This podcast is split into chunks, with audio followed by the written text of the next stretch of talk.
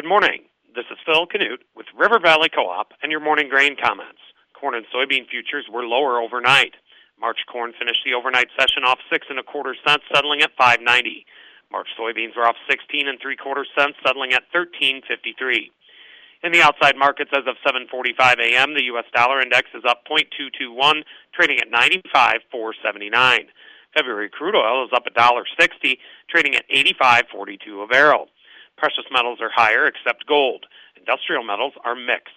The electronic mini Dow Jones is off 277 points, trading at 35,519.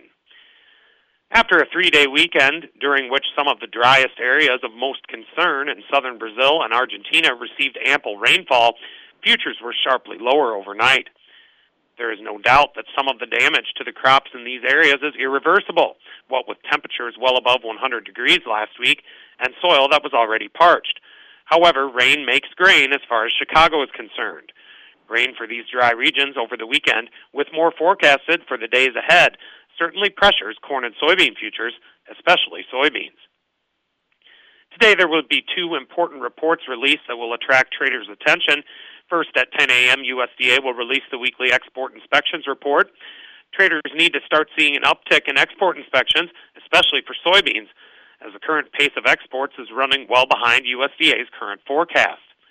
Then at 11 a.m., the National Oilseed Processors Association, or NOPA, will release their monthly crush data. Traders expect NOPA to report December crush at 185 million bushels. This figure, if realized, would be the largest December crush figure on record and the second largest single month crush figure on record.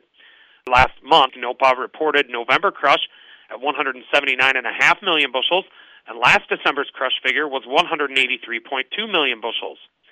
On Friday, the funds bought 8,000 contracts of corn, sold 4,000 contracts of soybeans, and sold 4,000 contracts of wheat. They are now estimated to be net long 325,775 contracts of corn, net long 96,280 contracts of soybeans, and net short 51,200 contracts of wheat.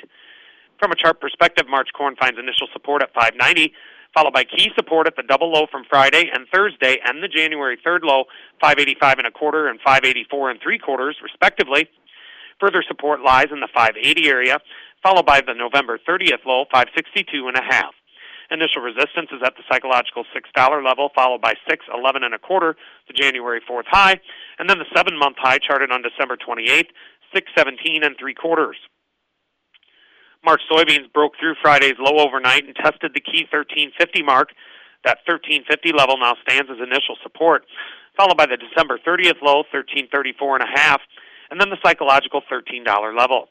Initial resistance is at 1367, the overnight high, followed by 1380 Friday's high, and then the important $14 mark. Opening calls are lower.